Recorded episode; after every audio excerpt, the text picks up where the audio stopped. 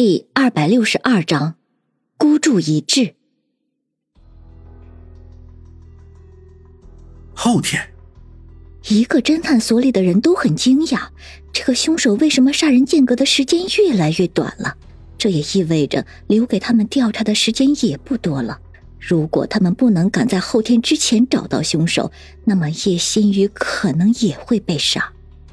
云峰从桌子上捡起那个信封，打开信封，果然发现了和赵峰一模一样的一张信纸。信纸上依旧什么都没有写，只是写了一个日期：五月二十六日，二十二点。今天是二十四日，果然就是后天晚上的十点。云峰一脸郑重道：“叶星宇小姐，现在事关你的生命安全，我觉得现在你必须和警方合作，让警方也参与进来，这样既能保护你的安全，也能在短时间内尽快破案。”叶新宇微微犹豫了一下，然后点了点头：“好吧，我们就让警察也介入进来。”说完，云峰马上打了个电话给安然，只一会儿，安然便带着警队迅速赶了过来。双方很快交换了一下意见，叶新宇答应让警方介入进来，而且安然要求这次叶新宇的保护工作完全让警方来主导。但是叶新宇的私人保镖王龙却坚决不同意。双方经过激烈的讨论之后，最后互相妥协，双方各出一半人马，互相合作。正当大家在讨论如何保护的时候，叶新宇却突然开口道：“你们警方什么时候才能破案呀？”安然顿时被问倒了，支支吾吾的说道：“嗯，这个不好说，也许一两天，也许一两个礼拜也说不定。但是你们能保护我到什么时候？是不是过了后天之后，你们就不打算保护我了？”安然一时不知道该如何回答，叶心雨苦笑了一声：“ 你们警方一天不破案，那个凶手就对我来说是个威胁。如果他不按死亡时间那样来杀我，我该怎么办啊？”云峰心中一动：“叶星宇小姐，你是不是有什么好方法？”叶星宇这时突然咬咬牙，斩钉截铁的说道：“我的想法和赵峰一样。”什么意思？就是以我为诱饵，把凶手引出来，然后把他给抓住。叶星宇脱口而出，谁知他话一出口，王龙和云峰马上喝道：“不行！”叶新宇一脸认真的说道：“在我的印象里，赵峰是个贪生怕死的人，但是你们有没有想过，为什么他愿意以自己为诱饵，引出那个凶手呢？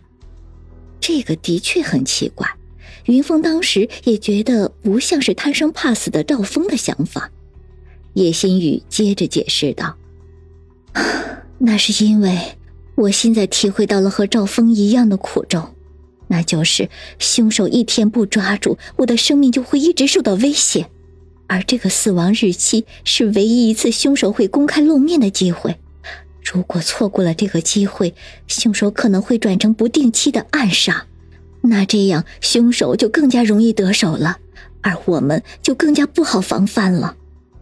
说到这里，叶心雨转头看向安然，接着说道：“ 就像我刚才问的那样，你们警方能保护我一时，但是不能保护我一辈子。而且，等待死亡是一个煎熬，与其长期的备受这种煎熬，不如孤注一掷，来个痛快的，要么让凶手把我给杀了。”要么，我把他给杀了。云峰现在明白了赵峰为什么这么做，果然他也是在赌一把，只是结果自己赌输了而已。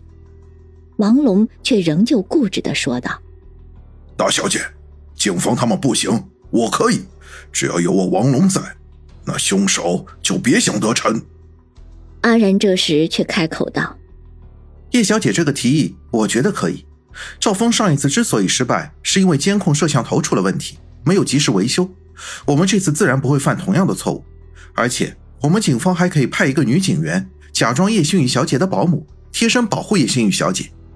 不行，你们警方突然派一个人过来，凶手一定会起疑心的。不过，我倒是可以安排一个人和我形影不离，凶手也绝对不会起疑心。云峰心中一动，脱口而出道：“张巧佳。”叶新宇终于笑了起来，他说道：“哎呦，看来大侦探还是记挂着俏佳的吗？”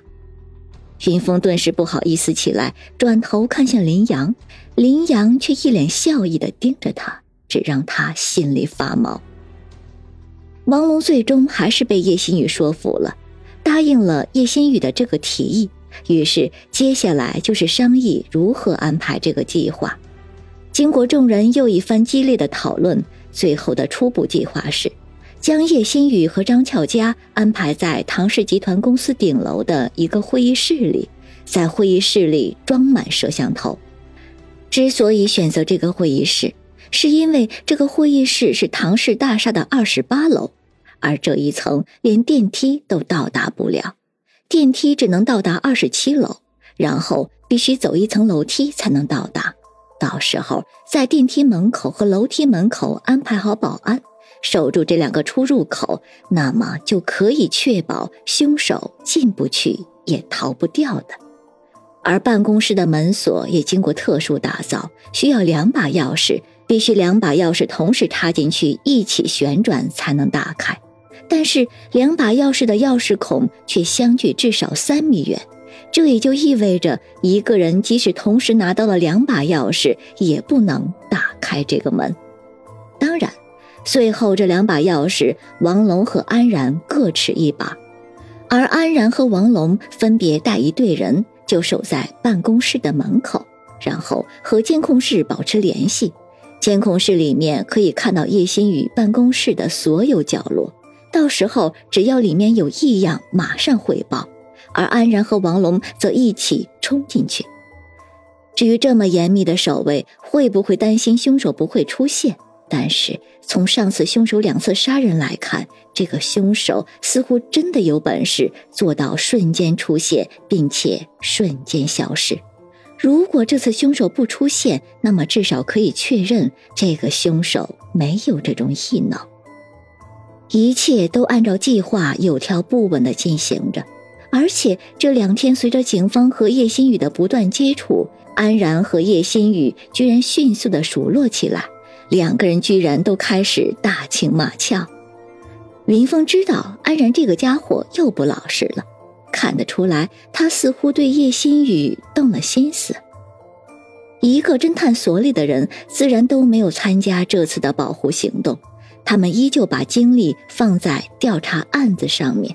但是经过一系列的排查之后，似乎所有的线索都中断了，一切毫无头绪。很快，时间便到了二十六日的下午，离叶新宇的死亡时间只有不到八个小时了。